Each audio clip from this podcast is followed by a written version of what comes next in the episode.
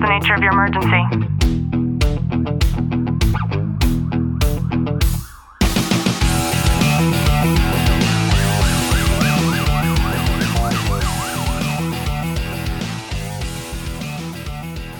Good morning, police, fire, military, and families, and to everybody who is listening in on the Tactical Living podcast. I'm your host, Ashley Walton, joined with John Brewer. How are you? Good. How about you? I'm good, thank you. I had you move your book over in the in the background there, Yeah. and we're going to get into talking a little bit about that. But John, you are an Army Special Forces veteran, so we thank you for our freedom, and you're No also the author of Fight Your Best Life. So I'm very excited to talk about a lot of this, and I'm going to be doing a giveaway to whoever comments the most within 24 hours on this thread and the promo thread. And we have a spring assisted folding knife with the American flag, of course, embossed on it. And if you guys have any questions as we go about this, John's in the group, so we can tag him and then we'll try to get to them on the live too. Um, John, I listened to an interview of yours and you were talking about your father. And I'm so sorry that you've lost him. I know what it's like to lose a parent. But um, it got me wondering what what the reason was for you to join the army to begin with.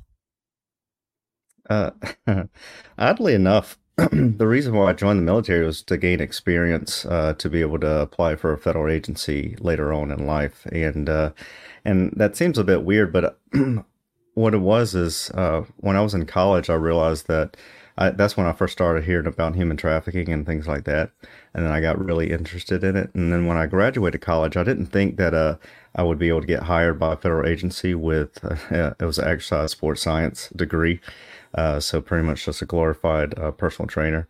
And I didn't think I was going to get hired with, with just that. So I decided, and at the time I had, you know, with my life and everything going on, I didn't have any ties. So I was like, might as well just, just join the military. And then from there, I found out about special forces. I know it's a, it's actually been a joke now to where I didn't know what the Green Berets were before then. And I'd never watched Rambo at that time. So, uh, so yeah, I was kind of naive to, to the military in general. And then I just decided to join just, uh, to gain some experience, some life experience and, and see some stuff that I wouldn't normally see or be exposed to some things I wouldn't normally be exposed to. And obviously the training and experience that I've had has, has led up to this moment. So, and actually I, you know, on- once I got out, I did apply to federal agencies and I, I did just recently get home, uh, hired by Homeland Security investigations, but I had to resign because they wanted to give me New York City as my uh, field office, and that did not work out for me. So, so yeah, so I recently had to resign there. So I'm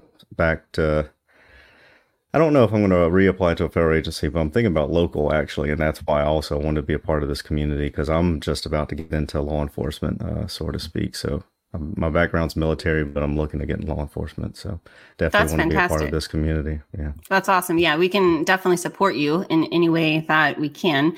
And um, here we talk a lot about mental health. So I'm wondering, having such an intense, yeah, U.S. Marshals. I was thinking that same thing. I'm guessing that's Derek that said that. Having such an intense career in the Army, what was that transition like for you back to civilian life? Uh, it's pretty tough actually. um, and and I did join the National Guard uh, just because I didn't want to quit at cold turkey. Uh, but at the same time, even that transition, uh, you know, going from team life to to kind of, I mean, because what ended up happening is I reclassed right before I got out of uh, active duty. So I was a 18 Bravo, so the weapons uh, sergeant, and then I reclassed to a medic. And so, um, actually, my last two, two years in, in active duty, I was reclassing to a medic at the time.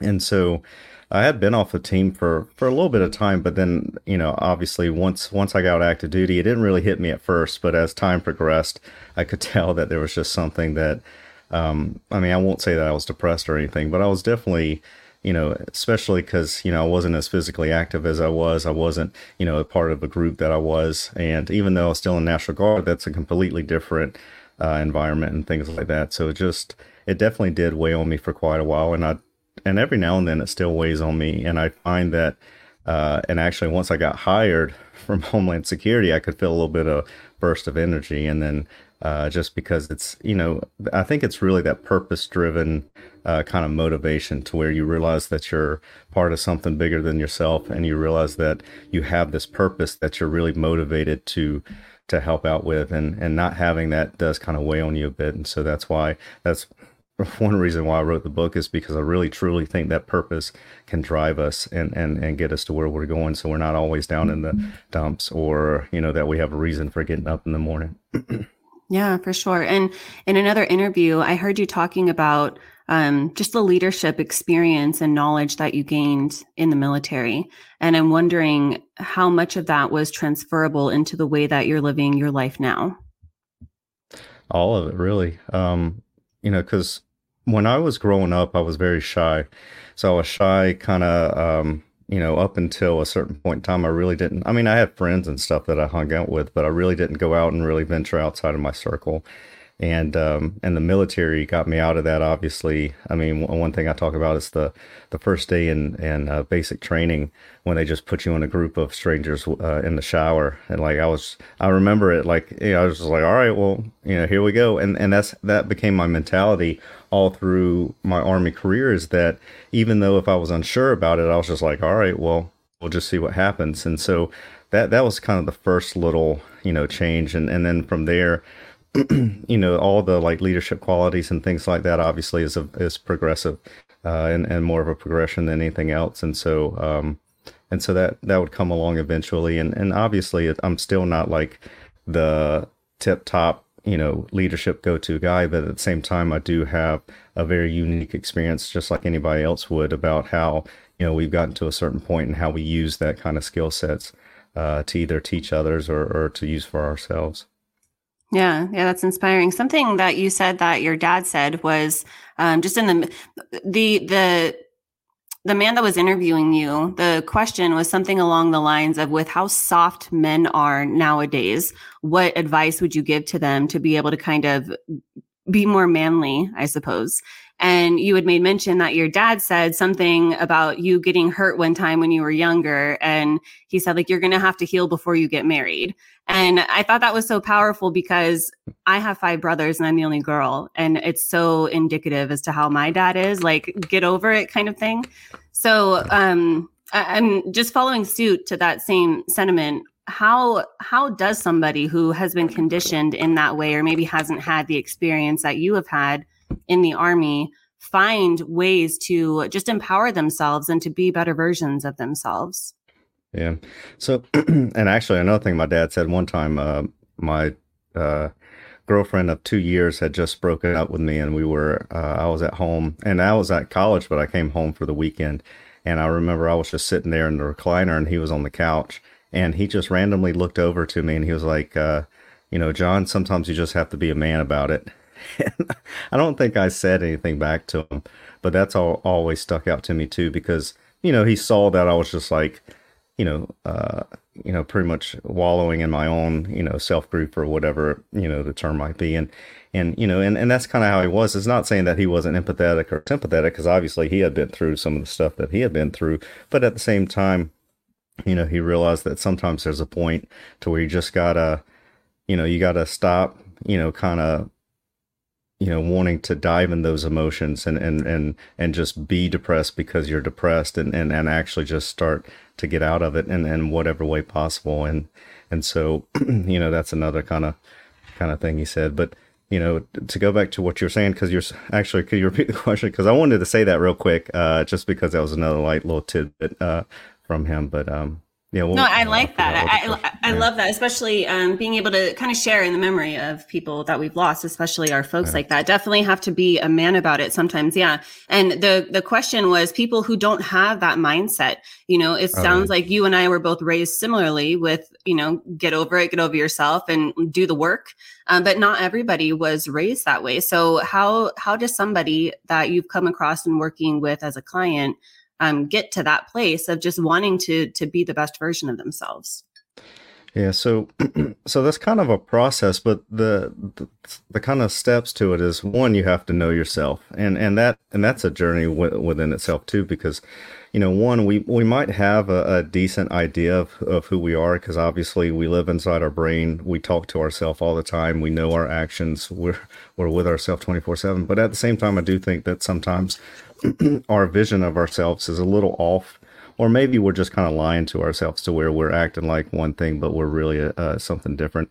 And so internal awareness is, is really big in, in that portion. And then outside of that is uh, understanding where you want to go as a person. And that's a little bit more you know that might just take time right because we don't have all the answers in the beginning or or any at any point in time really uh, so what it comes down to is that you're just constantly on a journey to figure out what you need you know your purpose who you are and and how all those things align. And then once those things all align it, it becomes easier uh, you know life does. And and you understand that you know there's certain things that belong in your life and there are certain things that don't belong in your life. And and you know it's no hard feelings. It's just it doesn't align with what you have going on. And so i think that's those two things right there is is really uh, where it's at is internal awareness and just finding uh, you know a uh, finding a, a purpose and, and having everything align with that yeah, that's great. Sounds like my dad growing up. I get thrown off a horse and he said, get back on or no more horses. Makes you man up at a young age. Yeah, that exactly like my dad too. I, I like that.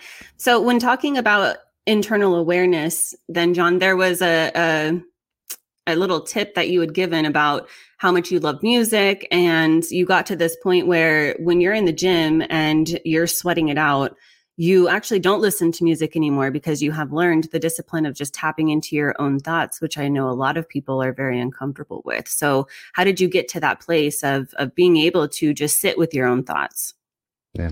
I don't to be quite honest i haven't figured that out yet because i used to i only lifted uh, and and and ran especially cardio only did that with with music. And uh and i don't i think it was actually around the time i got active duty. It's just uh you know, I it was more of a distraction than anything after that. And and one because i realized i was trying to like find the next song to be able to mm-hmm. to do the next rep in and it was taking too much time. So i think maybe i was just trying to streamline my workouts but you know i've always like i said before i was shy growing up and i've always been kind of a thinker and daydreamer and so, uh, and in my adult life, you know, obviously with technology, that's kind of faded away a little bit just because now I find that I reach for my phone sometimes if I'm just not doing anything.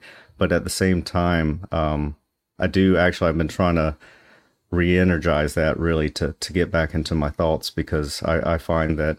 Uh, there are some, you know, eureka moments and things like that to where if I am in my thoughts, because one, you'll start to, what I find is that um, one, you'll just have, uh, I don't know if anybody's ever heard of this, but like people talk about going on walks or taking a shower to really get the thought process going. And, and that could be for a variety of things. Most of the time they talk about it for business, uh, but it could be used in, you know, just in normal everyday thought. And, and I find like when I do that and I'm not really truly trying to think about anything, that a thought will pop into my head and that will be something that uh, is relevant to what's going on and that I can use in my daily life. And, uh, and then from there i just kind of explore that or whatever. And then once it kind of fades away i don't try to i don't try to like really think about anything. It's just whatever comes to mind. And and so when i'm in the gym or something like that that's really kind of what happens is that um, you know i just keep my mind blank and then whatever pops in i think about it. And then when that starts to fade away then i just let my mind go blank again. And it's a little bit of meditation sort of i mean it's it, it kind of is and it kind of isn't and so i just try to you know, whatever thoughts are coming in, I let it come in. And when they fade away, they fade away. And so that's really kind of, you know, how my workouts have been for the past three years, I guess you could say.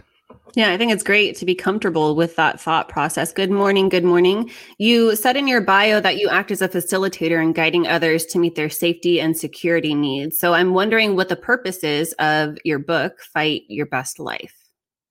Yeah. So the purpose of the book is to be a, a kind of a template and and just be the foundation to to self-defense obviously and then also at the same time just that self-help and self-improvement portion to give people a, a you know a, a, guiding direction on how to start if they haven't started or even if they have started uh, but mostly it's just to have that foundation and and what the book is is just the foundational piece. It's it doesn't go into too deep in any particular concept. It just tries to give a high level overview, just enough to get people to get, understand the concepts, and then from there they kind of kind of make it their own and mold it into them, uh, you know, to themselves and use it how they can use it. So it's more of a of a tool rather than like a book telling you what to do. It's just a you know whatever you fit you know whatever you seem fit to where it could be used for i think uh, that's what the book is is is more of a resource than anything yeah that's awesome. Respect for that. My gym is the yeah to escape all the thoughts for that short time each day for sure. And with your experience john with how bizarre and shocking the world has become in our beautiful nation why is it important especially for civilians to um, just learn self-defense?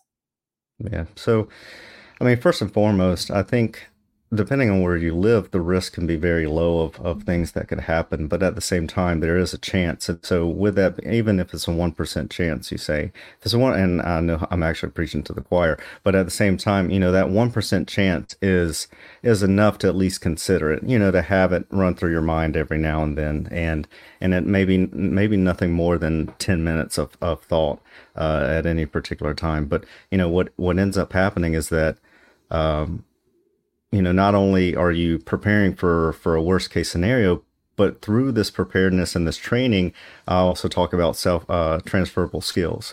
And I do think that the the stuff you learn in, in self defense and what I've learned in the military transfer over into my life and, and things in law enforcement as well. And so what ends up happening is all those transferable skills get used in other aspects of your life. And I do think it does better better your life as a whole when you start to understand these concepts and these life and death situations and then apply them to everyday life because what I do tell people all the time is that if you can handle a life or death situation, you can handle anything. So I think that's where most of that concept comes from. Yeah, and I think that even, you know, being a first responder, a military service member, there are times where you can, you know, I'm married to one, so I can say this. There are times where you could become complacent because you get so comfortable and used to the nuance of self-defense that perhaps that puts your guard down at times. We just had, you know, the the incident in Maine take place where that's a perfect example of um you know the importance of self-defense and making sure that you have the skill set that are you know transferable as you said and then to be able to carry that with you all of the time i think that's very very important. Um, so when it comes to the template that you have created within your book who do you think that the book is best for? Mm. so as as I, as I was writing the book um, it's actually in the subtitle. So the subtitle is you know for personal for personal empowerment, uh, protecting your loved ones, and living fearless. And and those three components are the first component is one anybody who's interested in self improvement. Uh, so that that was a big one. And then the second one, protecting your family, well, loved ones, and that's for families, whether you're you know a two parent household, a one parent household, three parent household you know it doesn't matter it's uh or extended family type of thing and and then also at this uh last one living fearless so that's more so uh, for those who have already been victimized or perhaps uh, those who just have that anxiety piece, whether they've been, you know, whatever tra- uh, traumatic experience they've been through. And so I'd say that when when I wrote the book, um, you know, it's meant for everybody, but at the same time, those were the th- three demographics I was really hoping that would pick up the book and look at it, especially those who have been victimized and families, because, uh, you know, one having a family now, uh, myself, I understand all the anxiety and worry that happens with having children. And so it's it's very there's a lot going on and it can be very um, you know it, it, can really clog up your mind at times. And so I, I feel like if you can plan for it you know uh, be able to write it down or whatever or rehearse you know whatever plan then you can kind of free up your mind to to actually uh, you know uh, you know focus on your purpose and then also at the same time the victimized thing i think uh, victims of crime you know they they go through a traumatic experience and then also at the same time they um, all that time is taken away from what they could be doing and then being focused on recovery and, and dealing with the traumatic experience and things like that. So I think if they're able to handle all that, they can go back to focus on, on their purpose. And so really it's all about you know, really getting back to what's truly important, which is your purpose and things that you truly care about, instead of worrying about, you know, your life and your family's life all the time. It's really about uh, being able to get that handled and then go back to what's truly important. Yeah. And uh, you can feel free to congratulate John in the comments because he just had a baby girl and she's sleeping in the next room. So we have to be quiet. And I know we're uh, we're wrapping up here, but I have never heard anybody with the take on relating self defense and self improvement. So what is that relationship for you? Yeah. So really scientifically it came down to the maslow hierarchy of, of needs and and so being in the second you know kind of layer of, of needs I, I do i do feel like um, that if you don't have some sense of of um, you know protection or things like that you're never going to be able to reach your self actualization and your purpose. Uh, so that is first and foremost. Now outside of that like i said the the military what i did like about the military is that i was exposed to a, a lot of different scenarios a lot of different skill sets and all those kind of uh, have been brought over into my personal life. So i do i do think that the self-defense piece also brings these a variety of skill sets that can be used in in any aspect of your life. Um, one being you know problem solving which is a big one because we do it every day. And then also it goes down to the you know the actual physical skill sets of whether it's just general fitness or um, you know maybe it is some type of combatives to where you're able to you know handle uh, and then it also can be the medical piece as well which i'm really big on obviously because i do think that everybody should have a a um, sorry my screen went black. Everybody should have a uh, you know basic knowledge of first aid because you know just like self-defense you know emts uh, can be 10 minutes away or however however many minutes away and and those minutes are, are, are vital to to get someone you know especially if they're having a, you know some type of crisis medical crisis so i do think it's very important for those to have some type of first aid knowledge as well yeah, I think that's fantastic. I love that you mentioned Maslow. Um, on my phone, I have this this repeat on my schedule, and it says, "What one can be, one must be," which of course is from Maslow. So, final question here: uh, you are your own first responder. Yeah, absolutely. Where can we get your book? Uh, so Amazon. Yeah, it's uh I, right now the ebook, yeah, ebook and paperback is on Amazon. The audio book is in production right now, and hopefully that will be available end of November. And yeah, because I, I, definitely want to do an audio book too, because I don't read books. Oddly enough, I listen to them, uh, so I definitely wanted to have all three type of platforms available for you know whatever however you read or listen or go about your uh, learning so to speak. Yeah i'm thinking of tom aubrey in our book because i think he listens to more audiobooks than anybody that i know. He's he's a police officer too so yeah. that's awesome. I just started reading. Yeah i'm guessing that's from derek too. Yeah this could be your your next book then derek. John thank you so much for hanging out with us. Stick on here so that we can talk a little bit. Um, then I'll, I'll let you go because I know that you're busy All with right. your baby. and um, thank you so much to everybody who's tuned in.